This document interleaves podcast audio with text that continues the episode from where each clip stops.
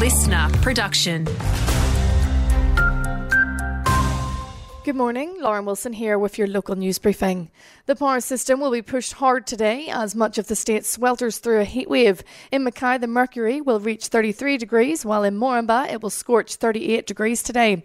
Energy Minister Mick de Brenni says they're expecting to reach a new record peak demand of more than 10,000 megawatts at about 5:30 p.m. This is an extreme weather event, and so the power system will be pushed to the limit today which is why our teams are monitoring and managing the situation very, very closely.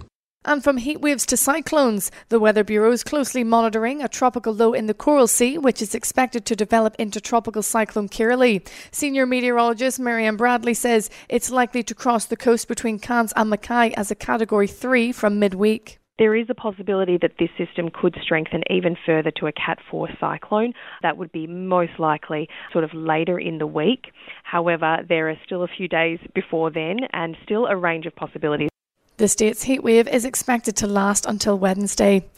UQ researchers are calling for Queensland's water fluoridation policy to be expanded after discovering a worrying link between areas of social economic disadvantage and access to fluoridated water.